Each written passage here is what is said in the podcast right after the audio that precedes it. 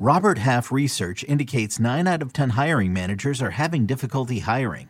If you have open roles, chances are you're feeling this too. That's why you need Robert Half. Our specialized recruiting professionals engage with our proprietary A I to connect businesses of all sizes with highly skilled talent in finance and accounting, technology, marketing and creative, legal, and administrative and customer support. At Robert Half, we know talent. Visit robert half dot com today. Welcome back to the Cover three Podcast with your hosts, Chip Patterson, Tom Fernelli, Danny Cannell, and Bud Elliott. It's your call for the best college football coverage, from National Signing Day to the National Championship and everything in between. C B S Sports presents the Cover three Podcast. Cover three on a Tuesday? Cover three on a Tuesday, guys. Hey, National Signing Day is only ten weeks away. And as a college ball fan, you know you should follow recruiting year-round. It's the lifeblood of the sport. But we know a lot of y'all kind of slack. You know, good March to August, maybe not doing it. September, maybe a couple of y'all pick it up. Let's have a crash course. Let's bring on the best in the business in college ball recruiting. That's from twenty-four seven Sports. Clockwise on my screen, I've got Steve Wiltfong, our National Director of Recruiting at twenty-four seven. Steve, what's going on, man? Hey, guys. Happy to be here on Cover three. Absolutely. Really appreciate y'all coming on. Continuing clockwise, that's Coop Petagna, National Recruiting Analyst for us. Coop, what's up, man? How we doing, babe? Doing well, man. Good to be well. back, bud. It's been a while since our uh, our, our lunch break, huh?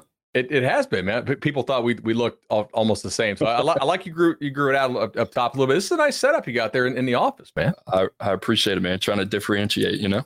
No doubt. I, I missed the records in the background, though. That, those were those were gold. and, then, and then finish it up. We have Andrew Ivins, our, our National Director of Scouting for twenty-four seven Sports. What's going on, man? Not much. Just glad to get the call to be on the Cover three. No doubt, man. This, this is going to be a fun chat today. So Ivins is lying about the not much. He's putting out some new rankings tomorrow, man. He's pretty busy. Uh, to, or excuse me, it's only Tuesday. Putting out new rankings on Thursday. So be locked in on twenty-four seven Sports for that. I'm telling you guys, it, it is the time of the year. Like, you really should pay attention to it all year, but you really, really got to pay attention to it down the home stretch here. Cause this is when the programs are kind of made or break this time of year. Uh, Will Funk caught, caught the whip around this morning and enjoyed that. I know that, uh, that Coop and Ivins just recorded their uh, college ball recruiting podcast, as Coop has in the background. Looking forward to listening to that later in the day. I, I want to start today with the team that's number one in the polls. They've been number one in the polls for well over a year now. They're also number one in the twenty-four seven Sports college ball recruiting uh, team rankings, and that's Georgia. Steve, I'll throw this to you first. It, is this number one with a bullet? Does anybody have a chance to catch them? I think it's sewn up. I, I would think that Georgia will take this all the way to the finish line and finish with twenty-four seven Sports number one recruiting class. I think this might be like Kirby Smart's fourth number one class. I'm losing track, but there was a time where Nick Saban had like nine in a row, and, and Coach Smart was went from like three to two to one, and and, and finally unseated that. And starting to see those what what happens when you get the number one class in the country. You start winning the national championship, and uh, they've recruited well, they've developed well, and that track record is allowing them to continue to recruit at a high level. But they take nothing for granted. I mean, it starts with Coach Smart. He's very Uh, dedicated to the recruiting efforts of the program. And that's not just getting on the phones and talking to top targets. It's making sure that their evaluation process is buttoned up, challenging the coaches to take the best players that they can take, being involved in that film study, and them collectively deciding who has the traits to play at Georgia, not just physically, but mentally. So a lot goes into their process of why they not only land great players, but then they're able to Uh, develop them because they're just so thorough with their process. Guys, who would you say Georgia fought the toughest battles with this year as far as like opposing schools? They have a lot of, you know, four and five stars in their classes. Is, is there a school that in, in your mind you can recall that like they came up against a lot? You know, I'm, I mean, I, I think it's the standard, the standard uh, status quo guys, right? You know, Dylan Rayola, their quarterback commit, one time committed to Ohio State. Ellis Robinson, Jaden Riddell, they had Alabama on their short list. Jaden Riddell is also looking heavy at Tennessee. They've been running into Oregon a little bit more with uh, their protege, Dan Lanning, out west. You know, there was a time where I thought Justin Williams, maybe the top linebacker in the country, was an was an Oregon lean, uh, but he's he's he's headed to Georgia. Those are the the top players in the class. You know, they probably went toe to toe with Tennessee quite a bit as, as Tennessee tries to elevate their program, right?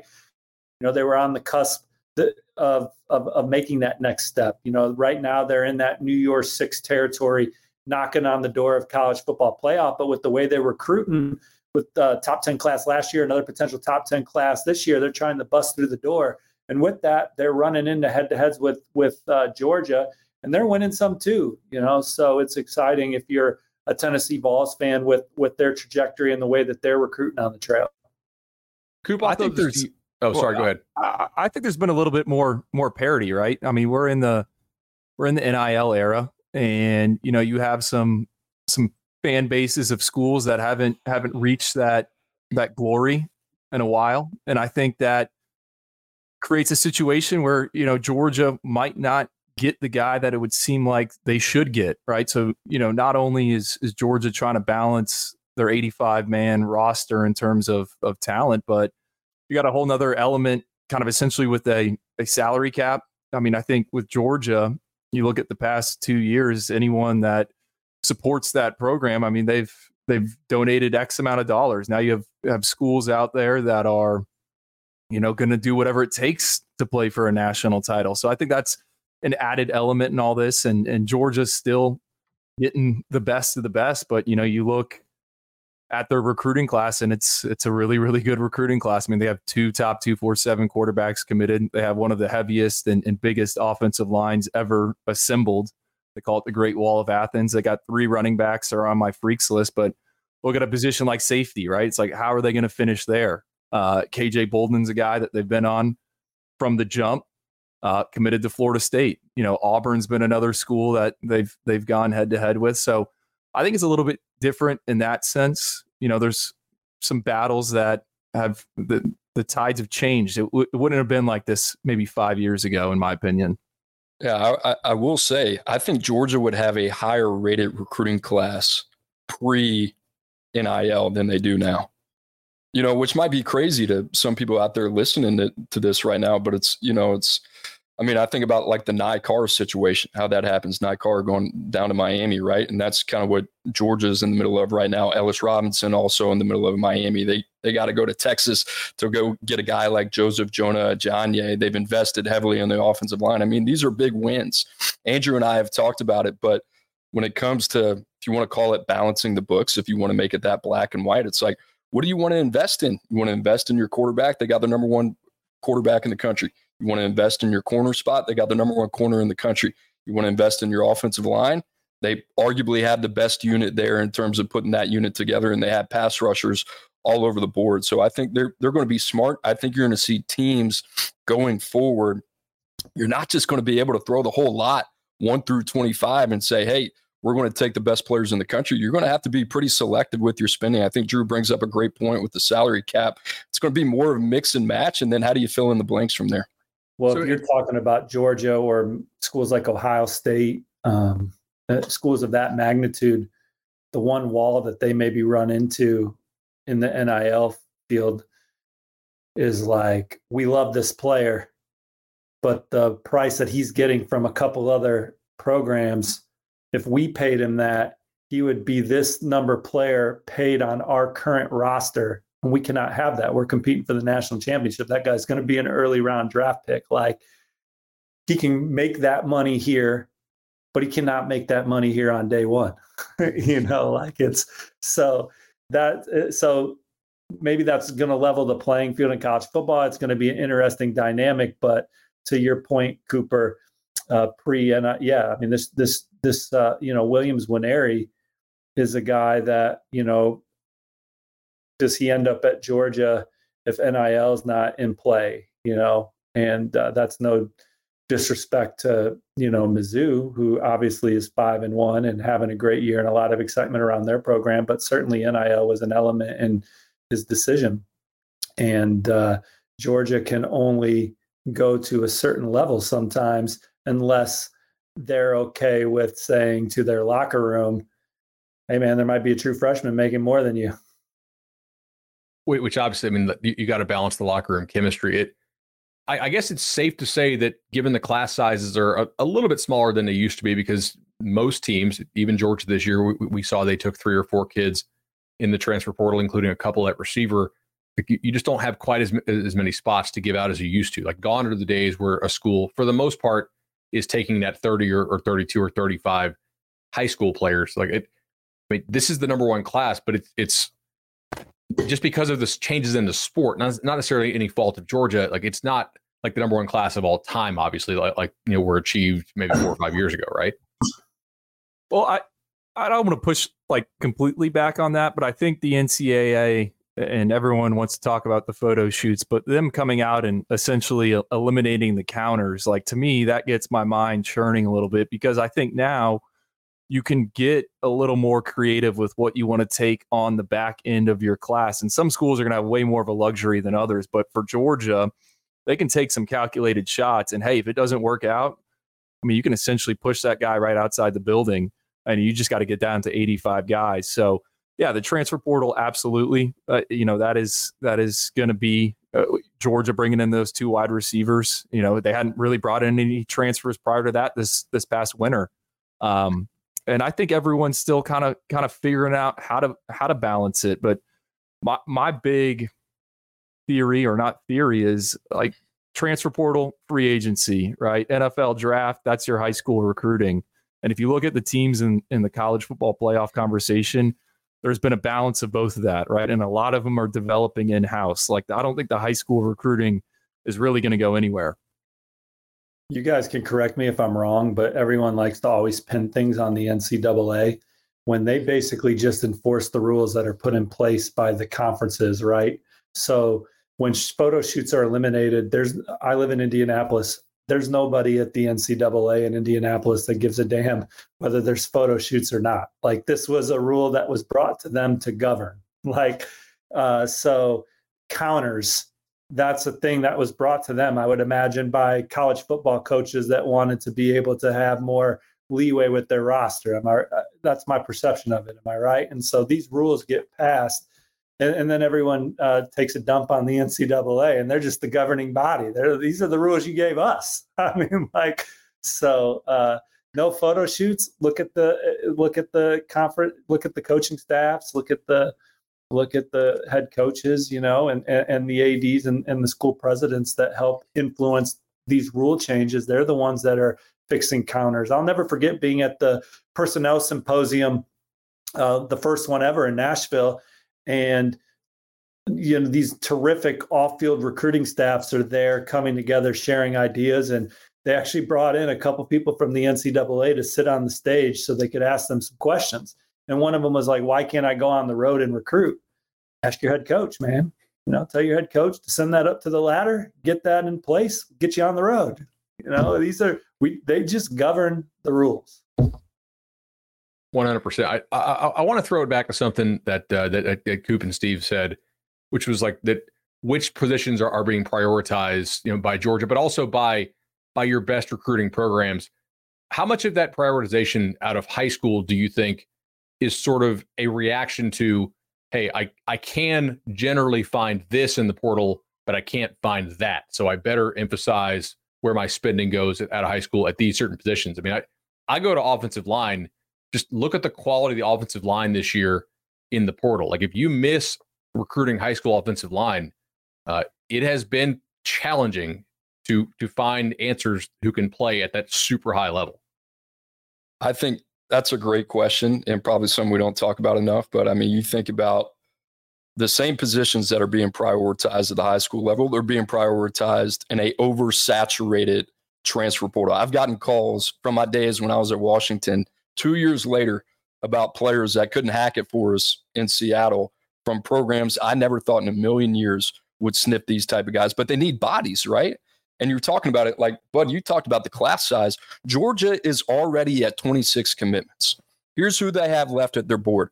Ryan Wingo, one of the best players in the country, top ten player. Aiden Breland, top ten player in the country. L J McCray, one of the best players in the country. Cam Michael from Georgia, and I'm probably missing one or two. Well, if those guys coming, Coop, so there'll be some new well, names. Well, what I'm saying is, if those guys want to come, they're coming. They're taking them. And you only have eighty-five guys on scholarships. Think about that, right? You're going to have a thirty-person plus signing class. And it kind of perpetuates this cycle. Well, who's leaving, right? Georgia's got to get to eighty-five at the end of the day. That's their number. That's their bottom line. So in terms of what you're seeing in the transfer portal, how many Bear Alexanders are there, right? How many uh, Johnny Corneliuses are there? Walter Rouse, there's not a lot, right? So, yeah, I think those guys you're seeing really at the transfer portal level, these guys are getting paid, and they really haven't done much either, right? But uh, it's not also for the point of, hey, I'm trying to invest and trying to get a starter return on investment. Sometimes you just need that quality depth or a body if you feel like you have the team that can compete for a college football playoff. So I think we're seeing the oversaturation of the portal, and, and by result, it's almost creating a little bit of a boom for the players in the portal because they are guys that are getting overinvested in, that really haven't done much already because teams are that kind of desperate to fill those spots. Well, with, with, you know, Georgia, right. You, you asked the, the premium positions, any offensive tackle that has played what four hundred snaps is going to have no shortage of, of options, regardless if that's at the F C S level, you know, the group of five level or, or the power five level. I think w- w- talking about Georgia's number one ranked class, we just said, it's the largest group that's been assembled in the S E C in the past five years. Everyone is over six foot five and everyone is over three hundred twenty pounds. I think, and I'm convinced there was a conversation in Athens, right? We want to hoard the mass. And I think the folks in Athens also realize, hey, it's not this twenty twenty-four recruiting cycle. It is not a strong year for the corner pr- protectors. I mean, this is a really, really down cycle. Right now, we just have one five-star offensive lineman. I think there's only three in t- our top sixty-four. So what does Georgia do? They go around the country, they get the biggest guys, and they get them committed, and they're they're going to sign them, right? They're hoarding the mass, preventing other schools from going and getting those bodies. So uh, I think schools are operating like that. You know, quarterbacks, obviously, you're going to want to take one every year, but you talk with some group of five programs, some other programs. I mean, if you don't get your top you know, one of your top three quarterback targets, you can just go get that guy in the transfer portal, wide receiver. I mean, you turn on any game on a Saturday, there's likely a transfer wide receiver making an impact. So I think it's corner, I think it's offensive tackle, and I think it's pass rushers. It's the same premium positions you're seeing on Sundays are the ones that these guys are are going after, uh, you know, to play on Saturdays. Steve, you mentioned the N C double A. I, Last was it last week or two weeks ago? Uh, the, the news broke that they're considering doing away with photo shoots for unofficial visits. So there was kind of a, like a bifurcation of, of reaction. A lot of people were like, "This is really dumb. What, what's the N C double A going to do?" And almost everybody who we know who works in college sports, specifically in recruiting, had a different reaction. Can, can you kind of explain like why that, that the N C double A did away with this? Like basically why the schools told the N C double A, we don't want this anymore, and, and why the reaction was so strong. Well, I think it's just, you know, an in-house inconvenience to do them so often. And those photos are professionally done and sent back to the kids oftentimes. And so it's a, it's a lot of legwork. Now, I'm, I think they'll still put the jerseys out and let kids take them on their own phones, you know, and things. I think that'll still be an element to the process, but there was a lot of time spent and and uh, money put into those photo shoots. Um, I was at a Saturday Night Live at Oregon a couple years ago.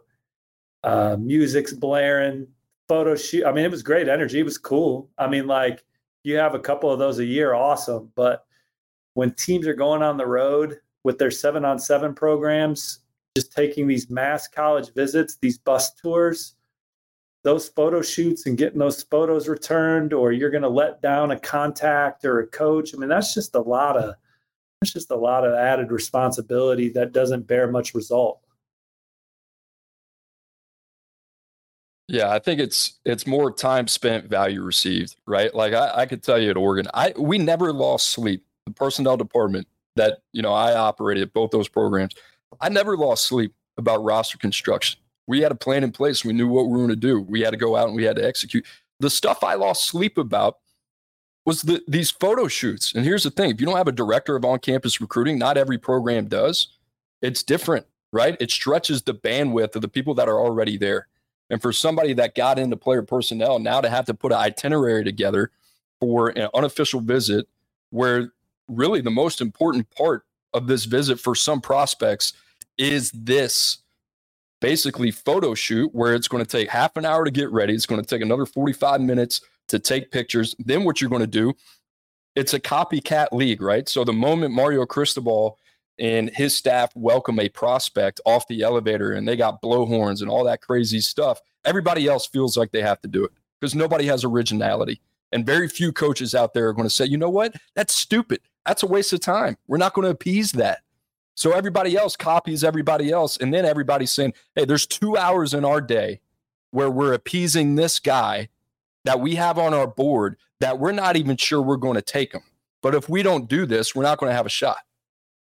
So you think about all those people, and it, it, it doesn't just affect your director of player personnel, your director of on-campus recruiting. It impacts your coaches. It impacts your creative designers, and it impacts your equipment room. It's not efficient, you know? So they'll have the players out there in, in the society and the world that we live in. They want this, and they needed to get it done. I'm okay with that, but you got to wait until your official visit. They also changed the rule that you can take more than five O Vs, right? So if a player of that caliber is somebody that you want, then you appease them on the O V. This stuff during the unofficial visits, I mean, it starts as soon as they're a, a freshman or walks in your door and says, hey, I want a photo shoot. And you're sitting there wondering, what am I doing? Right. And that's a lot of the nights you go home, you put your head on the pillow. What the hell did I even do today? And that's people what's... wonder, hey, why is there burnout? Why are guys leaving? Why are guys going to work in the media? Stupid stuff like that. So I'm glad they changed it. And, you know, every personnel guy or every creative person out there should be happy that they did change it. For once, they finally listened, you know, and it was a, a bad investment in time, uh, in, in my opinion. Obviously, I'm very passionate about it because I used to work in it, and I just thought it was very, very silly. I just feel like over the course of cover and recruiting, prospects are just on campus so much more now than they used to be. And that there's just so many more visits taking place. And at the, you know, at one of the conferences or symposiums, it was a, a high profile Big Ten school that was like, this is your fourteenth time here. You want to just show me around today? You know, I mean, like it's, it, it, well, I'll add this, and, and Cooper kind of brought it up. I mean, how many assistant coaches did we see go to the N F L this, this off season? Like that was at an all time high. You want to talk about the fatigue and the stress these guys are going through. I mean, it's three hundred sixty-five days a year, every hour. I, I I think that was contributing to it. So if you're a fan of college football, right, you want good coaches in the sport. Let's put some guidelines in here to alleviate some of the stress and, and make it easier. The other thing, and I'm not trying to sound like the no fun police here, but you talk with personnel people. When kids get on campus, what's the number one question? What can you do for me in N I L, right? What what what can you pay me? What What can you guys do? What what what can you guys set me up with? And the sport is getting so much more professionalized in that sense. So if that's the case, I mean, why do we need to spend four hours doing a photo shoot? You know, I, I'd be trying to get those guys, and, and Cooper has said this in the past, put them on a whiteboard, right? Let's let's chalk talk. You know, if if this is turning into professionalized like the N F L, do you think on When, when prospects go on N F L draft visits, they're doing photo shoots? Absolutely not. It's an interview. So I, I, I just kind of see it through that lens, right? It's changing. You know, we don't need to wine and dine and, and, and do all this stuff because it's really taken away from the, the product, and it's, it's affecting everyone in that building. So I think that the average fan, they think it's the N C A A or, or, or the school saying, hey, no, no fun here, but, but really it's, it's something that, I mean, you guys are at the personnel symposiums. Like that was the number one conversation back-to-back years, just getting rid of these photo shoots. And that's the one thing I will say, like we talked about top thirty visits, right? Like in, a, in an ideal world, that is the way that you would design these visits going forward. You want the bag. It's a mutual interview now, right? This is a partnership. You better prove to me that you are worth the investment. Now we're willing to pay you X. Maybe that's more than school Y and Z, but listen, you're going to have to come earn it on this visit. And we got to make sure that we know what we're investing in. And I think that's a good way to protect yourself. And I think that whole way, that perception that we look at visits has completely changed. These guys are not going to be treated as teenagers anymore with photo shoots where you're trying to get them a graphic every week to keep them happy before a game. It's a business, right? And it's cut and dry. It's more about the eighty-five. It's black and white. And if you're not returning that investment, you're getting pushed out, right? We're talking about Georgia with a potential thirty-person class here, right? So I think these are some of the things that are going to be a rude awakening for players and the people around them over the next four to five years. I think you're going to see college football kind of drastically change and kind of gravitate in that direction. I think it's also important to remember, like, it's not just the Georgias and the Ohio States and the U S Cs who get the say with the photo shoots. Like, can they afford to do them? It, yeah, I mean, it's a pain in the ass for them, but like financially, it doesn't drain them. It, co- it could cause some burnout, which makes you have a lesser quality of a person in that role, because the guy who, yeah, I mean, you, you paid him to do it, but like he's still tired of doing it after a couple of years.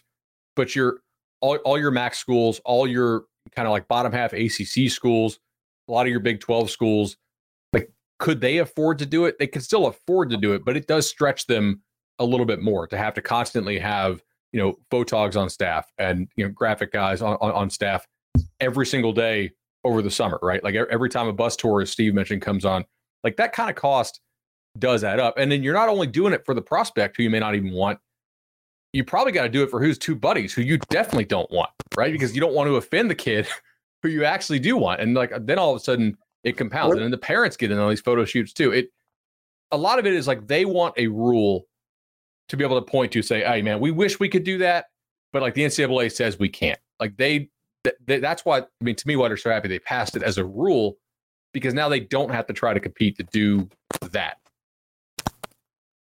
Yeah, they don't want to be the bad guy at the end of the day. Yeah. It's really what it is, right? The N C double A can come out there and say, hey, here's a rule in place. We can't have a can't have a photo shoot until your official visit. And it guards those guys. That rule should be in place, right? So this is something that I think should have happened a while ago, and then the cat kind of got out of the bag. It got a little bit of crazy, and now they they've had to put the genie back in the bottle.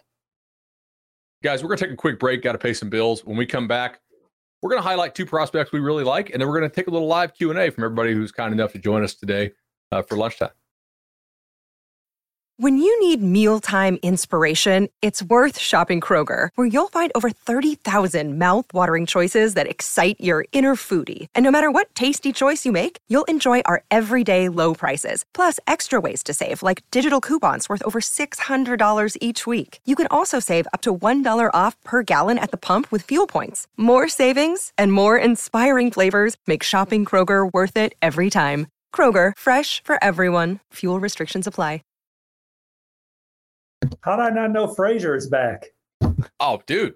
I you mean, gotta watch us on YouTube. We we talk about the Frazier promo like every single time. So when Frazier, when he did his first show, spinning off Cheers, they had the, you know, they had Ted Danson and those guys come back. I hope they do that again.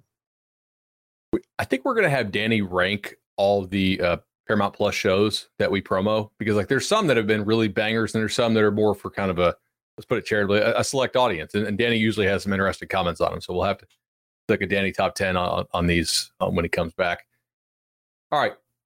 We talked about the scarcity at the offensive tackle position uh, this year. It's not a great crop of tackles. So if you get a good one, it's almost like that much, that much more valuable relative to the market. I know, Coop, you wanted to highlight a guy in Andrew Sprague, offensive tackle out of Kansas City, who's committed to Michigan. I know Michigan fans are, are really excited to have him. What? Why should they be so excited?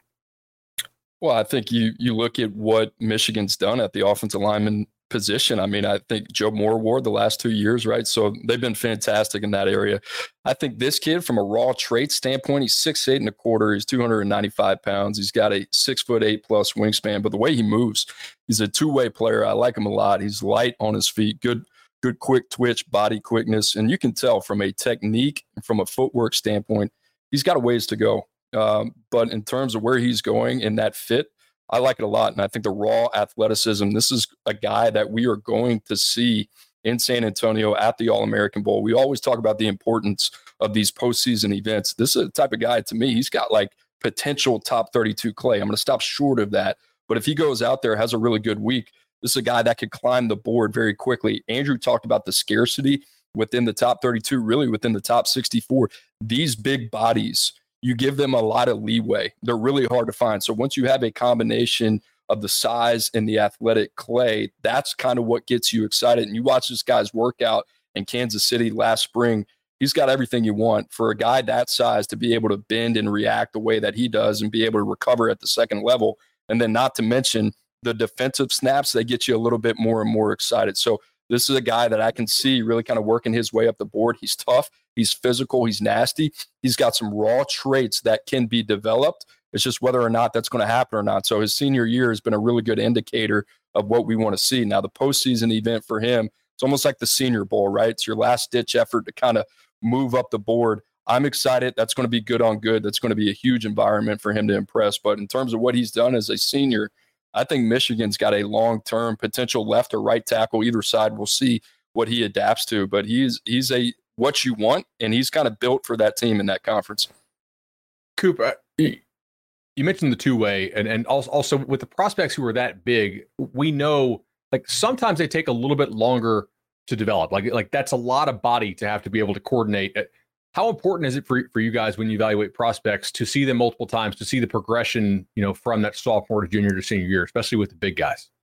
It's important. I mean, we talked about the Player Personnel Symposium in Nashville. Um, and one of the reoccurring themes of that discussion there in Nashville from personnel directors is the importance of senior tape, right? And I think if you are a program that is doing your due diligence on the senior year, you can find yourself and put yourself in a position where you can capitalize where other people may not. I, you know, I think at Georgia Tech, Brent Key, Eric Singleton out of Georgia, nice find that they kind of had late in the cycle there. There are many other uh, examples that you could go through. Troy Fautanu, who we had at Washington, right? We studied his first four games of the season. He had a volleyball background. We knew he had guard, tackle, versatility, but it wasn't until we saw him against Nolan Smith, who went to Georgia, was a five-star recruit, got drafted in the first round by the Philadelphia Eagles, that we said, okay, green light, we got to go, right? So the senior tape tells you a lot. And the biggest thing that you want as an evaluator is, is that arrow pointing up? Has the player plateaued, or are they taking a step back, right? So when we get into this rankings process next this week, you know, with our movement and what we see the first four, five, six games of the season, it's basically telling us, hey, before these guys go to college, whether they enroll in the winter, the spring, the fall, whatever it is, do we feel like these guys are bound to take another leap at the next level? And the good thing that I get excited about about Sprague, there's a lot of big bodies in this class, really at Georgia, right, that we could talk about that need to be melted down. They're three thirty, three forty, three fifty pounds plus. I like the guy that you build up. And when you got a six foot eight guy who's a lean frame at two ninety-five pounds, probably going to play at At, at, at three twenty, that gets me excited, right? That means he's going to be able to maintain his athleticism. So um, the two-way snaps, the other thing that you mentioned, the more they can do, the better, right? More evidence of these guys as athletes moving in space, playing with conviction. Um, so, yeah, I mean, a, a little bit of a rundown of what we're looking for, but I think the senior tape is absolutely vital, not only in our process, but if you're a team out there in a program, they're still scouting all the way through. Their classes might be at twenty-five, twenty-six, but they're looking for that one or two guys that maybe other teams are overlooking. Ivins, I know you got a guy, different position, who you're really excited about, and that's D J Lagway, Florida quarterback commit out of the state of Texas. What what do you love about Lagway, and you know more specifically, how have you seen him, him involved as a player? Well, he's improved significantly from his sophomore season to his junior season. Now here to as a senior, I mean, coming into the year, he was under sixty percent as a passer. He had a ten and ten record as a starter. Fast forward to the twelfth grade year, he's seven and oh. He has thrown thirty-six touchdowns to just four interceptions. And more importantly, he's now completing just over seventy percent of his passes. He's also improved his yards per attempt. It was hovering around eight his first two years at the varsity level. Now it's up to thirteen. That's one of the best marks we have seen in the uh, top two forty-seven. Why does that matter? That means he is pushing the ball down the field. You're seeing the highlights here. I mean, he is a big framed athlete. If you ever spent time around him, he, you could be convinced he's almost a defensive end or a tight end. He adds that element. He is a true dual threat talent. We saw him at the Elite eleven Finals. I kind of had a, a five-star grade on him. You know, he wasn't in the five-star range for us, that top thirty-two. Uh, and then at the Elite eleven Finals, it was an up and down performance, but I don't think we expected him to thrive in that setting. He's raw as a passer. I mean, he can rip it, but he he left. He showed enough where we're like, okay, let's see what he does here as a senior. And he has checked off after box after box. I mean, again, just improvement. We wanted to see it under the lights on Friday nights. Cooper mentioned the senior seasons. Why is that so important? But you can't simulate like the live action and the live bullets. Uh, and D J Lagway has has passed those tests. I think if you're a Florida fan, you know, you need to be fired up about the, the the addition of D J Lagway. He keeps showing up in the swamp, right? I think he was there over the weekend for the the win over Vanderbilt, doing some recruiting for the Gators. That's big.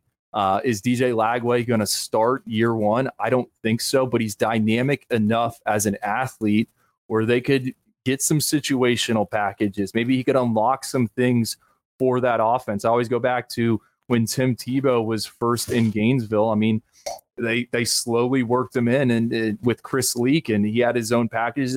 Packages. I think they could do the same thing with D J Lagway. So it's just been impressive. He's got the, the the physical clay, and he's really taken a step forward here as a passer. And he's one of our highest graded quarterbacks behind the scenes at twenty-four seven Sports. I mean, you watch the film and you think about what he could be at some point down the line, and he's starting to inch in that direction, which is certainly positive. Ivins, what what what are you seeing from him that has led to that In, in, increase in his completion percentage? Is he just more accurate with ball placement, or is it anticipation, or or both? What what has been the real key for him to make that leap from junior to senior year?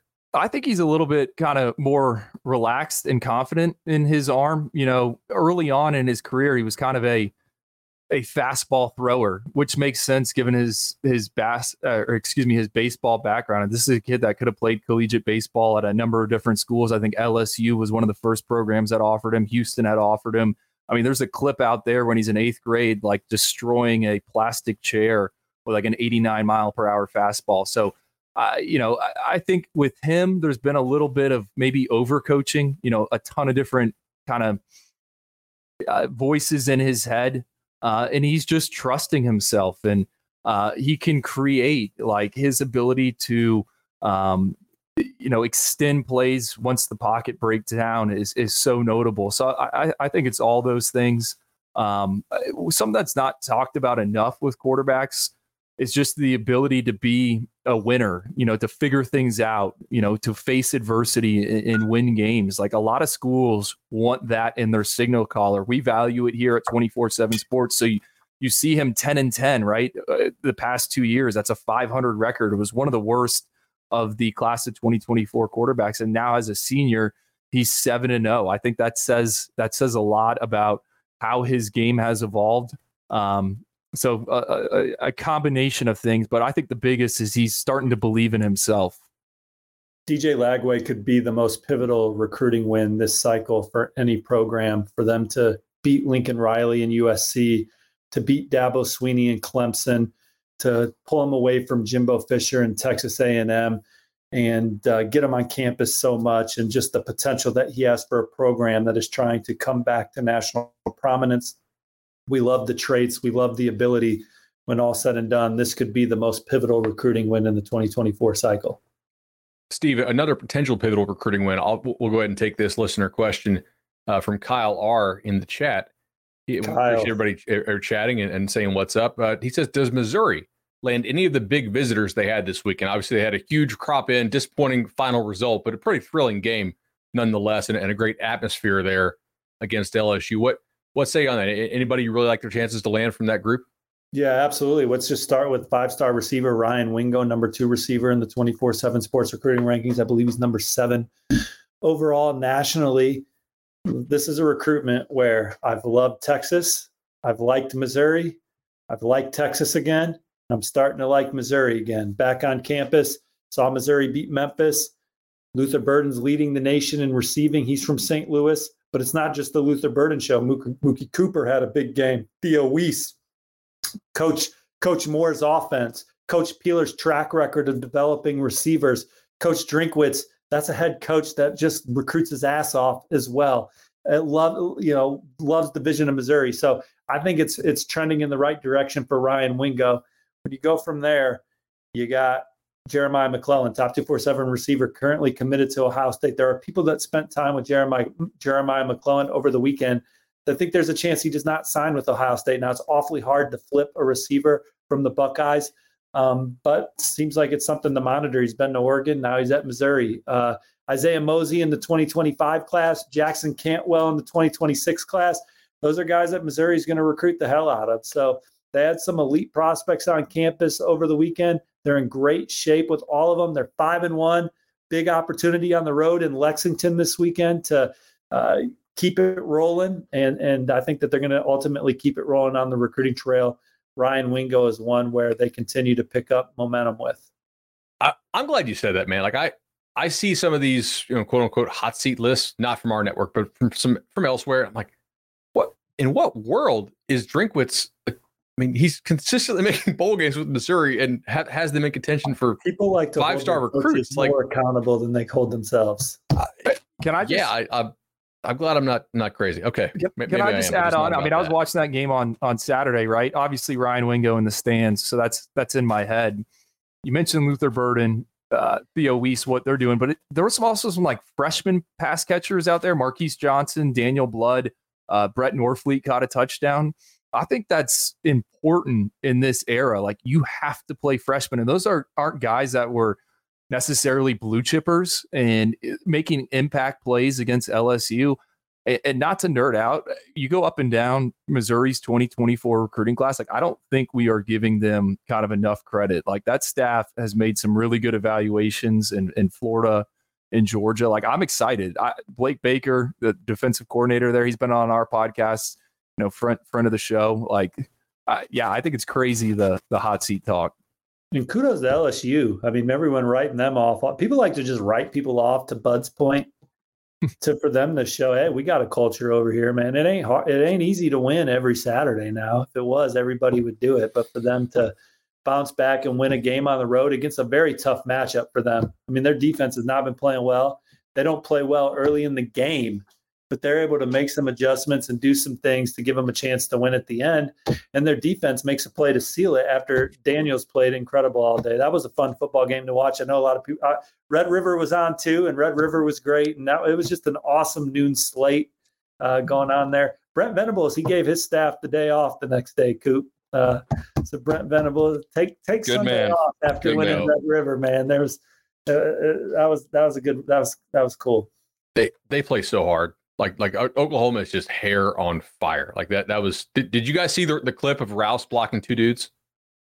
Dude, o- Oklahoma's offensive line coach, Bill Beatenbaugh, th- if, if there's people better at their job than him, there's not many. And when you talk about like offensive line recruiting, offensive line evaluation, if the offensive linemen pick a school where the, the where offensive line development is important, where there's a track record of it, chances are you're going to maximize your ability. And what goes into that is an offensive line coach that, first of all, understands how to teach you fundamentals so that you can be fundamentally sound on each snap, but then also having an understanding of the play call and what your role is within that. Because sometimes when you're drinking beers with offensive line coaches at conventions and they're telling you they don't quite understand the, just what the play call is. And, and, and, you know, so getting everybody on the same page. And so places like Michigan, it's easy to see why their offensive line is simpatico with everything that's going on, and they get the best out of it. Or Oklahoma, they got three more pros, potentially four more pros on their offensive line, and it's because it's system proven. We have one here from Daniel Garrett in the chat, and this is what I'm personally interested in as well. Uh, Cooper, what is the beard care routine? Changes week to week, man. I sh- I shaved it, uh, shaved it a couple weeks ago. And, uh, yeah, just letting it grow back. I mean, nothing crazy. You know, I got kind of like the, uh, the moisturizer, so it doesn't have like the, doesn't get dry. I think you know a thing or two about that, but I, I mean, nothing, you, you, you got it looking good, man. Time flies. Cause I thought you were clean shaved four days ago. I was like, damn, we got two weeks ago, two weeks ago. I'm back. Love it. Is, is it kind of like, you know, yeah, you got, you got to trim it back and it grows back. Perfect. Okay. All right, back to recruiting here. We'll we'll get you guys out of here on this one. It's been a whole lot of fun. I really appreciate everybody joining, and appreciate everybody hitting thumbs up and like in the chat. Uh, let's go ahead and take the one from uh, L S U uh, versus F A R. You said previously the twenty twenty-four recruiting class is a bad year for tackles so far. Uh, what are some of the other positions that are notably strong? Or let's just go with the strong. Let's let's end on a positive note. Like the positions in this class that we do think are strong compared to the average year. Uh. Wide receiver. Tight end, I would put uh, just pass catchers in general. I know Cooper is going to agree with me there. Um, it seems like we continue to find guys we like. Not only, again, just wide receiver, I think tight end, like these are the years to to need those positions. Coop, what else What else would you say? Or Steve, what else? Yeah, I think the the receivers is interesting because what? I think we have seven right now in the in, in the top thirty-two. So what we would project as, um, you know, first round draft picks. And, you know, the other part about this, which is interesting, but like, we're a big fan of NICAR. NICAR just committed to Miami. We got NICAR as a number twenty-four receiver in the country, you know, and I think for us, every time that that conversation comes up, whether you disagree or not with the evaluation, which everybody has their own opinion, they're entitled to, I, there's logic to why those twenty-three guys ahead of them are ranked where they are, you know? So this is a super deep class. It's, it's got some fun guys. I mean, you talk about guys like Draylen Miller, right? Probably going to be the number three guy in A and M's receiver class.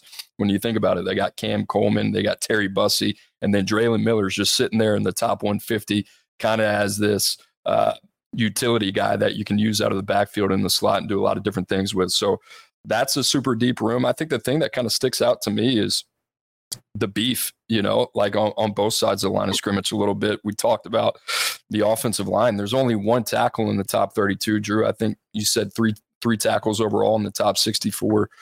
So that's a class that, you know, going back to what Andrew said about Georgia, you understand what they're doing, right? And I, I don't think it's as much about taking away the mass from everybody else as in terms of let's get these guys in our building and let's develop these guys. Because even if you miss on those type of guys that give you size and functional athleticism, they still give you depth, right? So I think when you got those guys in state, that's important.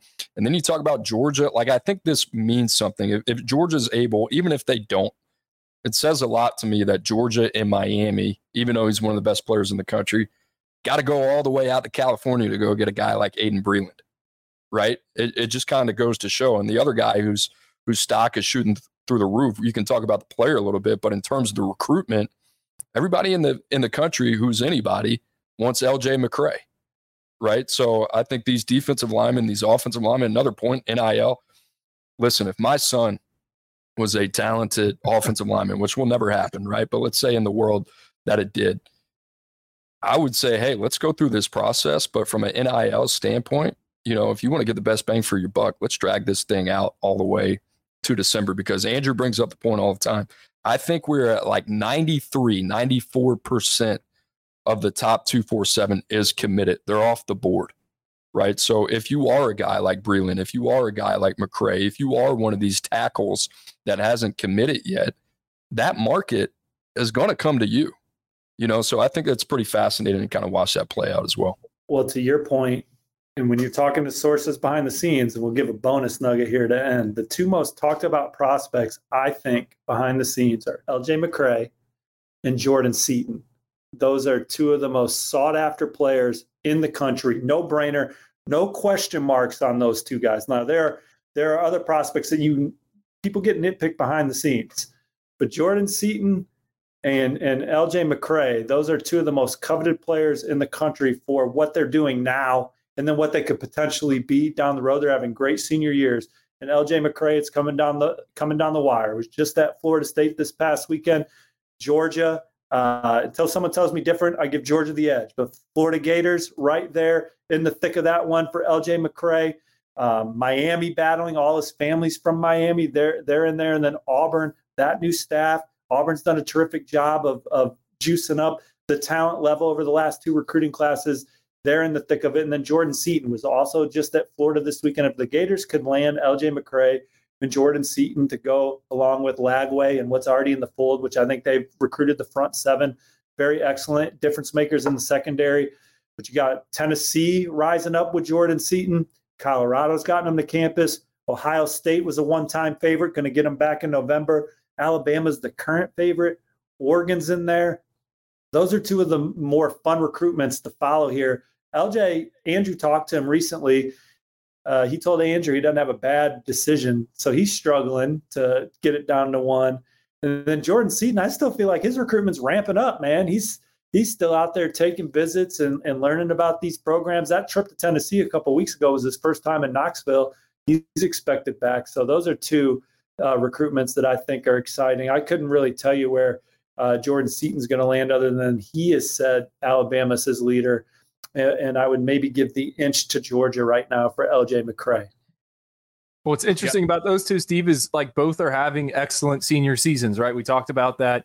Hey, the senior seasons. I think we forget that these are sixteen, seventeen, eighteen-year-olds where they physically mature. L J McCray, McCray had three sacks as a junior. He's like tripled that here as a senior. Jordan Seaton used to be three hundred forty pounds. Now he's two hundred eighty-nine pounds, hitting seventeen point seven miles per hour on, on the catapult. So, again, just kind of further hammering in that these senior seasons are certainly important. And and you, you brought it up earlier, like schools are going to get out that spatula because they have personnel departments. Looking. they're they're, they're watching the same senior tape. Cooper brought up Georgian safety. Uh, guard your safeties. They're looking. They're going to flip a safety. All right, guys. If I'm going to bang on Mario and Jimbo and Lincoln Riley for, for clock mismanagement over the weekend on, on the Monday show, I, I got to throw the flag on myself here. I mean, we're we're twelve minutes over. That's on me for planning out four segments, and I I should have known we'd run a little bit long. So, uh, Chad, you, you, can, you can bang on me for that one. And I really appreciate everybody coming on. Steve, Coop, Ivins, it's been a good time, man. We'll uh, we'll do this again in two weeks. Thanks, bud. Thanks, bud.